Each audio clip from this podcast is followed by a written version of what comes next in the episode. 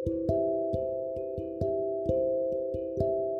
today I'm going to read a book by Ustaz Bahrul. The title is Nota Hati Seorang Lelaki. Nota ke-15, Cuaca Rumah Tangga. Alhamdulillah, saya paling bertuah, paling bahagia. Kata seorang sahabat saya beberapa hari selepas tarikh pernikahannya. Jarinya masih merah, wajahnya berseri-seri. Untung aku ikut pilihan Tok Guru. Sudahlah cantik, solehah pula. Pujinya sambil tersenyum lebar. Saya yang menziarahinya turut gembira. Apa pesan abang ya?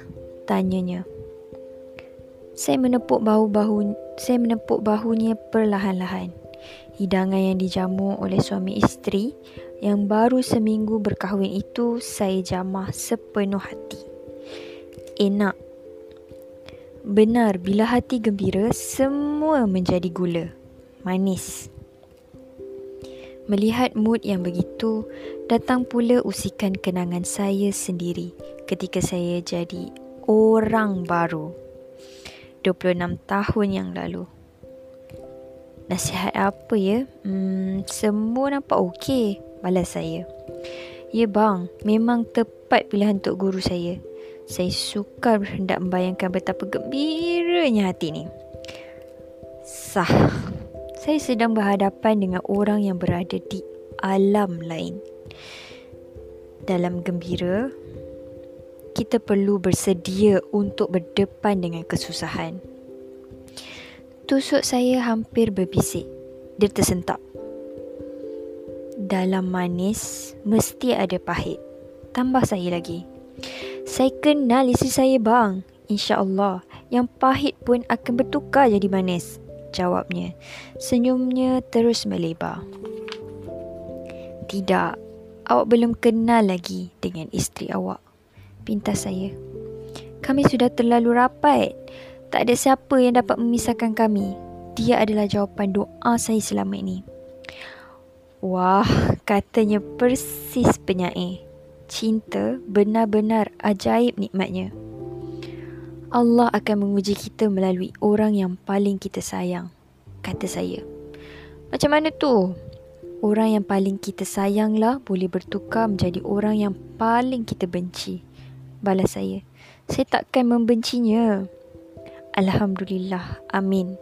Hendaknya begitulah selamanya tapi cinta pasti diuji. Tadi mengapa abang kata saya belum kenal lagi isteri saya? Kerana warna sebenar kepribadiannya belum muncul lagi. Warna sebenar? Apa tu? Tingkah laku, tabiat, sikap dan rasa hatinya. Balas saya. Eh baik bang, bagus. Saya bertuah. Lagi-lagi kalimah itu yang diulangnya. Bagaimana saya mahu memberitahu bahawa warna sebenar pasangan kita hanya akan muncul setelah lima tahun berkahwin? Begitu mengikut kajian pakar psikologi perkahwinan.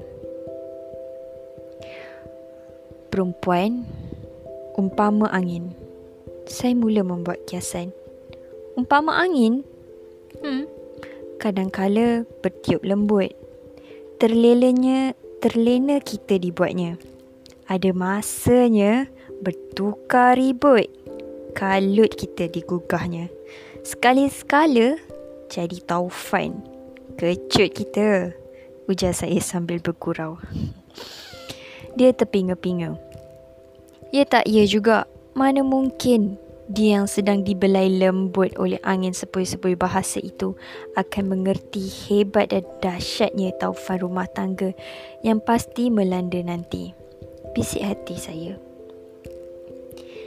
Jangan cepat memuji. Begitu juga jangan cepat membenci. Tetapi bersederhana dan bersyukurlah. Kalau terlalu memuji, bila sesuatu yang tidak dijangka berlaku, nanti kita akan terlalu terluka. Nasihat saya. Bukan hasrat untuk menakut-nakutkannya, tetapi saya perlu mengingatkannya tentang cuaca rumah tangga. Ada tenang, ada gelombang, ada panas, ada hujan. Apabila hari panas, sediakan payung. Orang kata, sediakan payung sebelum hujan. Saya tak dapat bayangkan mana mungkin isteri yang soleha dan lemah lembut sepertinya boleh melukakan saya nanti katanya. Ya, seperti mana orang yang tak menjangka angin sepoi-sepoi bahasa boleh bertukar jadi ribut? Balas saya. Abang macam meramalkan sesuatu yang buruk. Tak baik buruk jangka, pintasnya. Kita mesti sedia menghadapi yang terburuk walaupun kita sentiasa mengharap yang terbaik. Ini soal persediaan, bukan prasangka elok kita elok kita berhati-hati. Gembira dan sedih jangan keterlaluan. Bersederhana itu yang abang nak ingatkan. Jelas saya. Cuaca rumah tangga boleh diramalkan? Ini bukan ramalan loteri atau nombor ekor. Ini ramalan yang dibuat berdasarkan pengamatan saintifik, berdasarkan ilmu, tetapi dalam hati kita tetap berkeyakinan Allah yang menentukan segala-galanya. Ramalan dibuat bukan untuk menetapkan keyakinan tetapi sekadar asas untuk buat persediaan menghadapinya.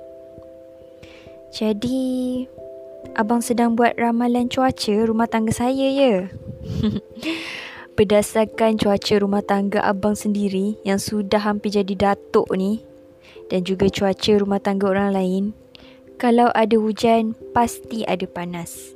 Ada panas, pasti ada hujan. Patutlah ada lirik lagu. Kusangkakan panas berpanjangan. Rupanya gerimis, rupanya gerimis mengundang. Katanya bergurau. Alhamdulillah Dia mula faham sekarang Saya bimbang Dia terus dibuai-buai Dalam alam fantasi Bulan madunya Nanti Perlahan-lahan Warna sebenar isteri awak Akan terselah jua Mula-mula Di peringkat hamilnya Kemudian Bila dalam pantang Selepas itu Dapat seorang anak Dua Tiga Dan seterusnya bila anak-anak mula remaja dan dewasa, keluar lagi warna sebenarnya. Proses itu akan berterusan. Saya mula terangkan satu persatu tahap-tahap ujian dalam perkahwinan.